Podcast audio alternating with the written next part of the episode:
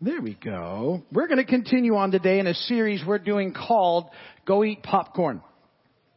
And uh, I called it that so you would remember Galatians, Ephesians, Philippians, and Colossians.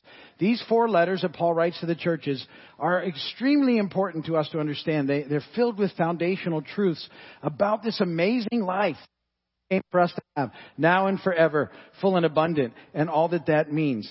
And in Ephesians in particular, he's talking to us about our identity, um, who we are in Christ. Uh, who we are individually, who we are corporately as the church. Remember, I said this last week, and it's, it's worth repeating. Um, you're the church. Together we're the church. We often think, oh, I'm going to church today, and we sort of confuse the facility with the church. Um, this is the church facility, ours, um, but but you're the church. So, and and not only are you the church when you're here corporately, you're the church when you leave individually in the world around us. It's you. You're the church, and, and it's important, I think, that you get a hold of that because taking that in does impact the way that we live in the world around us. That we're not just kind of wandering around. We are the church and we have mission and we have purpose and we're on this amazing adventure that God has given us. So, that's where we're at. That's the intro. Transition, always a bad joke or two, and then we're going to move into Ephesians 4. So these are very bad. I'm very excited for you to hear them. My great uncle Albert, he, he wasn't feeling very well, so he went to his homeopathic doctor, and they completely covered his back with lard. And after that, he went downhill pretty fast. That's an awesome joke. the police can't find the thief who's been stealing uh, futons from different stores in town. I, I think he's laying low. No? No. I have a. I have a friend who always wanted to be a Gregorian monk, but he never got the chance. Oh, come on. That's gold there. They chant. chant. Ah. I don't like having to explain those. Alice this isn't a joke. This, last night after church, I went home and we were getting ready to go to sleep, and I thought she said something, so I said, "What?" And she said, "What?" And I said, "What?" And she said, "What?" And this is so funny to me because if you remember last week, I said 90% of marriage is shouting "What" from another room, and it was real life. And finally, she said to me, "Who said the original what?" so I don't know. So we just went. We don't even know if there was a what, but. That's our life. Scripture reading, Ephesians chapter 4, verse 17 and following. So I tell you this and insist on it in the Lord that you must no longer live as the Gentiles do in the futility of their thinking. They are darkened in their understanding and separated from the life of God because of the ignorance that is in them due to the hardening of their hearts. Having lost all sensitivity, they have given themselves over to sensuality so as to indulge in every kind of impurity, with a continual lust for more. You, however, did not come to know Christ that way. Surely you heard of him and were taught in him uh, in accordance with the truth that is in Jesus. You were taught with regard to your former way of life to put off your old self, which is being corrupted by its deceitful desires, and to be made new in the attitude of your minds, and to put on the new self, created to be like God in true righteousness and holiness. And blessed be the word of the Lord. Really want to sort of focus in today on the, the last three verses that I just read to you. So point number one in your notes is this, out with the old and in with the new. Out with the old, in with the new. Let me read those last three verses to you again. Verse 22. You were taught with regard to your former way of life to put off your old self, which is being corrupted by its deceitful desires, and to be made new in the attitude of your minds, and to put on the new self, created to be like God in true righteousness and holiness. So Paul is painting this great picture there. And, you know, for us, it's, it's reality. You know, he must increase, we must decrease. I, I want more of him and less of me. And, and so I want to talk uh, with you today about the old self. And, and you, you may, in your translation, it may be the, the old man or the old nature. But um, those are the things that we need to talk about. And the new self and the, the new man, the new nature, and what's going on in the process. So that, that old self, if you would, It's all those, that old bundle of attitudes and emotions and practices that, that I used to be before I came to know Jesus. Um, that, that when Jesus rescued me from darkness and brought me into light, when I came and gave my life to Him in faith, um, I began to live in Him. So my old self is all that I used to be before I knew Jesus. The new self, is, is the new bundle of attitudes and emotions and practices that Jesus has um, called us to become as we live in Him. So we have to take off the old person, in effect, and put on the new person. Now, it, seems to me easier if Paul just came out and said, okay, so um, here's what you need to do. Uh, take off the old stuff. Stop those bad habits. Stop those bad practices. And here's the new ones that you need to do. And here they are for you. And just sort of list them out for us. These are the things that you need to do. And I think we would we would probably approach that thinking that's easier. But the problem is, that's not how it happens in Christ. See, that's the way it happens in legalism. The rules are set up and you follow them, but they don't bring life. But we're to be changed differently. We're changed by grace through faith. We're, we're changed in a different manner altogether. We're changed as we yield to the Holy Spirit. And it's a process that takes time. It happens throughout our lives. And, and some things, I think when you come to Christ, change fairly quickly, and other things take your whole life. Oh, and, and maybe you, you know, don't quite catch up until you're with Jesus. I don't know. Then they're all done. But I was thinking, when I came to um, know Jesus, so that was a long time ago, 1985, and um, I, I was a different person, no, no doubt about it, in so many ways. Um, in a lot of ways, my life was very dark. I was into drugs and I worked nights, and, and that was sort of my life. And when I came to Christ, it changed. Uh, and uh, it changed, you know, pretty remarkably in some ways. The compulsion for drugs was taken away from me uh, there. I'm, I'm glad for that. I know that doesn't happen that way for everybody, but that was my experience. And things began to change in my life. Now, uh, you know, it would be great, I think, if everything had changed. You know, at that one moment, wouldn't it be great if, if, if there was no more issues in my life? And, and in fact, for a, a few years, I thought that I had, you know, all, everything was already accomplished, and then and then I came to realize that hadn't happened. Lots of people let me know you have not arrived yet. And so,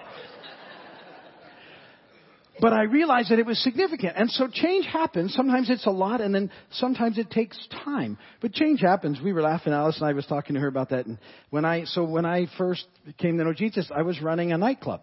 And that's what I did. I tended bar, ran nightclubs, did some disc jockeying, did all those things in, in that setting. And, um, and so I, I'd been, you know, saved, but I was still there. It was my job. I didn't, didn't know what else to do at that point in time.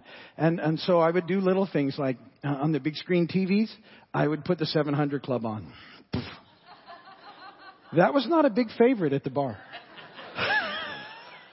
if I was mixing music, sometimes I'd try and mix in some Stryper, which is a really old Christian rock band, and uh, and it didn't work. Anyway, but, but you, you get the, the, the, process, so it's change, right? And so, so we're in change. And so Paul uses a picture, uses an illustration. It's about taking the, the old sort of clothing off and putting the new clothing on. But it's not clothing that you made for self, yourself. It's clothing that he made for you. It's his righteousness that you're putting on. And that's the picture that he wants us to have. And I think it's a picture that's really important for us to know what we're doing in this life. It's about taking off the old and putting on the new and how we're to press through that on this journey that he takes us to. And so, you know, as I said, it's, some people think that, that Christianity perhaps is a, like a, a moral self-improvement course, but, but it's not. You, you don't just sign up and then work hard to change yourself. That's legalism, not grace. It's about coming yielding to the Spirit and having relationship with Him. It takes time. God's interested in us relating to Him. See, not just following rules. He wants us to engage with Him in relationship. It's a, it's a personal connection that He wants us to have. That reminded me of this story too. So I had somebody tell me this story. It's a great story. And, and, uh, lady came to me and she said, here, you gotta hear this story. Years ago, she said, I was, uh, applying for a job at a Christian school. And, and she said, because I'm a teacher and I, I wanted to teach, but there wasn't any jobs and I needed this job, and but I wasn't a Christian.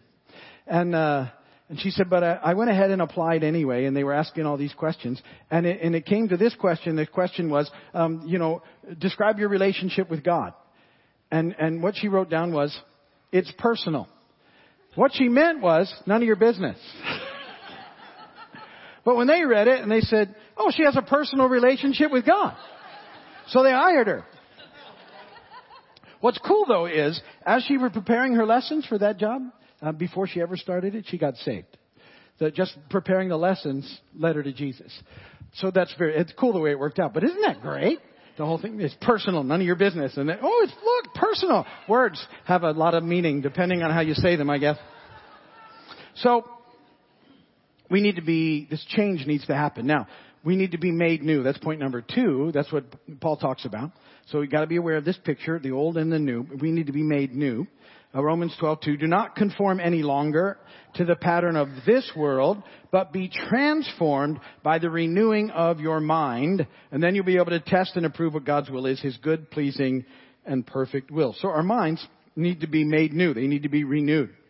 Again, this isn't about living by a bunch of rules about what Christians are supposed to do and, and not do. This transformation takes place as we yield to the Spirit and live for God.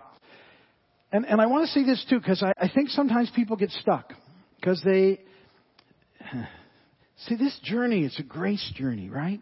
It's not a rule journey. But too many people want to make it a rule journey because it just seems easier. But when we're just rule followers, um, we, we end up being pretty mean people and kind of critical and judgmental of everybody else that's not following the rules the way we think. But this walk with Christ, it's a grace journey, see? And that doesn't mean that we go and do whatever we want to do. That's, he said that's not it at all. If, if that's your thought on grace, you're missing it.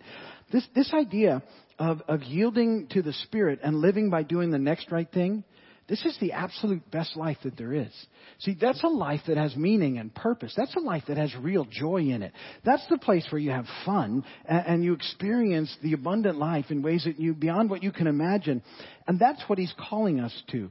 And so we have to realize that, that putting on this, this new clothing that he's given us is the best way to go. The, the old stuff, you know, sort of has to go, but we need the new stuff. But things need to be made new in us. We need to be made new in the process, and it has a lot to do with our minds, how we think. Point number three, the attitude of our minds. So what's wrong with my mind uh, that it needs to be renewed? And here's the thing, um, your, ad, your mind has an attitude. That verse, Ephesians 4.23, to be made new in the attitude of your minds. In, in the New American Standard, it says, you be renewed in the spirit of your minds. But the spirit of your mind or attitude, it's a, it's a mindset. So, so your, your, your brain, your mind is not just a computer that only processes information. It has a viewpoint. And that viewpoint has been developed over a long period of time. Your, uh, the way that you look at things, has, you, you've learned it since you were little. And so sometimes some things got in there that weren't good. Um, people spoke into you things, perhaps, that, uh, and these were people that you sort of unconditionally allowed to speak into you, and they said things to you which weren't true or weren't kind, and they bothered people for years, like you're not good enough, or you're never going to make it, or whatever, and they took that in as truth, when in fact it wasn't. So, all those things that have happened over time need to be evaluated. They need to be checked we have these filters that we're processing through that might not be what they should be. And, and so we evaluate all those things by the Word, certainly, and, and over time as we continue to learn and grow in Him and by asking questions like, well, you know, what does God really think about that? Because uh, sometimes you, you understand we can get set in a certain way of doing things and we, we stick there instead of kind of questioning, is this always how we're supposed to do it? And we don't sort of go through with God on that. And how do you think about this? And, and you know, we, we sort of need to be doing that all the time. I was laughing earlier. If you ever see me during the week, I, I am talking about clothing. So I have a t-shirt that I wear. So let me clear it. I have one type of t-shirt. I have ten of them at least. Uh, because I said I wear this one t-shirt every day and I was like, don't tell them that. It'll make it sound like I never do laundry or anything. So I have 10 t-shirts that are exactly the same. And pretty much every day, that's what I wear. During the week, I get up, I, same kind of shorts. I have two or three pairs of shorts. And, uh, put on the shorts and a t-shirt and, and some sneakers or something. I dress that way every day until the weekend comes and then Alice picks out my clothes for me. And, uh, and I put these on and I do, I do the weekend. So um, I can sort of get stuck in that one way of dress. Not that it's wrong, but that's what I do all the time. And then you know I have that, but it's not always the right thing. Sometimes I need to put on different clothes. I need to put on the new clothes. I have to be changed in that process. And so we need to do that because our minds are, are broken and fallen like everything else on the planet, and so they need to be renewed and, and the filters adjusted and evaluated all the time. And Paul gives us his great illustration. There's a couple things he's got going on. First, it's the clothing thing, so you can be thinking thinking about which person are you going to be dressed in for the day, the, the old one or the new one, and, and you, you might change three or four times a day or 50 times a day, I don't know. But um, the other picture that he's going at with the old man and the new man idea is uh, a picture of Adam and Jesus. And, and so it's really good for, I, I, think, for us to think through that. And so let's contrast the, the first Adam and the last Adam, um, the first man, the second man. 1 Corinthians 15, 45 through 49. So it is written, the first man, Adam, became a living being. The last Adam, a life-giving spirit. The spiritual did not come first, but the natural, and after that, the spiritual. The first man was of the dust of the earth. The second man from heaven. As was the earthly man, so are those who are of the earth. And as is the man from heaven, so also are those who are of heaven. And just as we have borne the likeness of the earthly man, so shall we bear the likeness of the man from heaven. And, and what I want you to do is see what Paul's trying to do with all of these sort of pictures is he's, he's drawing attention to the natures of these two men that we're talking about. And I think perhaps one of the best ideas that we can grab a hold of is, is understanding this. See, throughout the scripture, it talks about a new birth. It talks about a new creation. It talks about new life, being born again, being born from above of the Spirit. And, and if there's this new birth, there has to be this new nature. So when we come to Christ, there is in fact this new nature that we get. But the old nature's still there too. You got both natures now. You got the, the old nature and you got the new and they're struggling. That's what's happening in our lives. If you ever wonder why, it's because this struggle is ongoing. And, the old man, the, the, the Adam part of you thinks about self first. But the new part, the, the, the new, the Jesus in you thinks about God and others first. And it's a significant change. And look how it impacted their lives. The very, the first man, Adam brought sin upon us and brought sin into the world. But the second man who was without sin became sin for us. Totally different in the way they work. Now, when, when the first Adam had done this, when he'd sinned and brought sin into the world and brought death upon the world and brought a curse upon the earth, he ran away and he hid in the bushes. But the second, Jesus, when he was paying all those consequences of Adam, he didn't hide in the garden. When they came looking for him, he got up and said, who are you looking for? And they said, Jesus. And he said, here I am. He delivered himself up for us. He didn't hide in the process. So significant. The first man was disobedient unto death. The second was obedient unto death. Huge difference in the way that they approach this life. The, the first was made a living being, that scripture said. But see, he couldn't impart life into a dead body. He could only, you know, pass life along um, in in his lineage through through that way. Um, and, and, so he was made a living being. Now, it, it, had he not sinned, he could have lived forever, but he did and messed that up. But the second Adam was made a life-giving spirit, the scripture says. So therefore, he could raise others from the dead. All he had to do was speak to a dead body and it would live. Lazarus, come forth.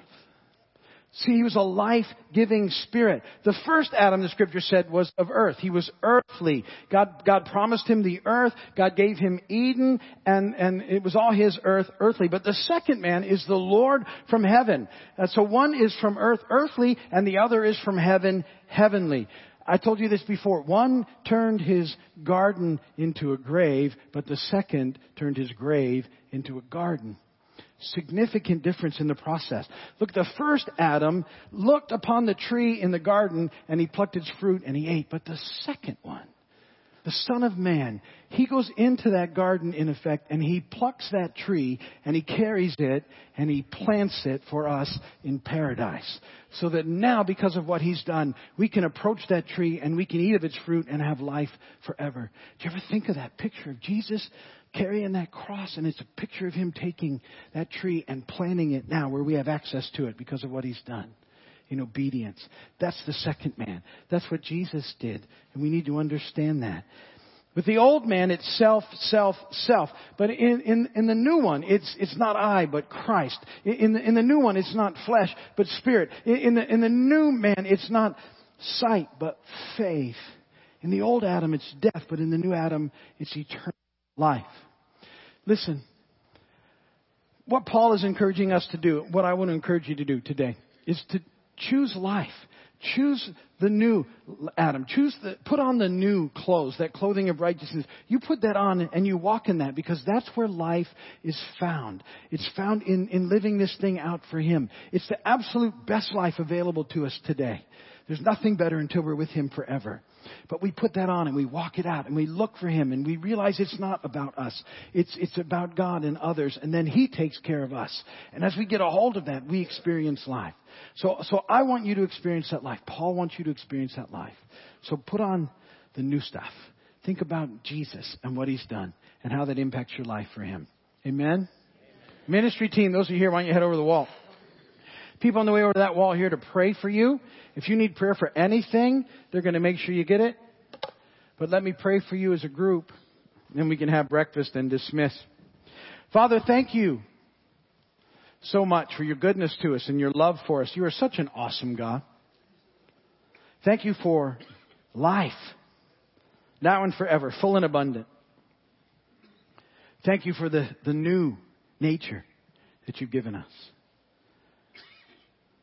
And, and, God, I pray that as we walk this thing out in you, not only would we be changed, but it would impact the world around us for you. That you would bring renewal, revival, and breakthrough to this area. That hundreds and thousands of people would come to know you as their Lord and Savior. We pray again for every church in this area, Lord, where your word is preached. We ask that you would bless them abundantly with everything they need to fulfill the mission you've given them. We ask for your continued abundant blessing on us, God, to fulfill the mission you've given us of one more. Just one more lost child back to you, Dad. Just one more. Thank you so much for including us in your story here in this time and place. You're such an awesome God. If you need prayer this morning for anything, the folks over there will pray for you. Healing, relationship, problems, finances, situations, whatever you got. If you don't know Jesus as your Lord and Savior, let's take care of that today as well. It's, it's a matter of humility and faith. In humility, it's just getting before God and admitting that you're broken like all the rest of us, you've sinned. Asking Him to forgive you, which you'll do. And then in faith, inviting and accepting Jesus into your heart and life as Lord and Savior. If you have never prayed a prayer like that, do it now. Best decision you'll ever make. If you need help, just go over there and ask somebody, I want to know Jesus. He'll know what you mean. They'll help you with that prayer. So if you need prayer for that or for anything, I'd encourage you to get it. If you're going to stay, and have breakfast. Lord, thank you for the food you provided. Bless that. Everybody makes it possible. Draw people in for the 11 o'clock service, God, so they can hear about your amazing love for them as well. Praise God from whom all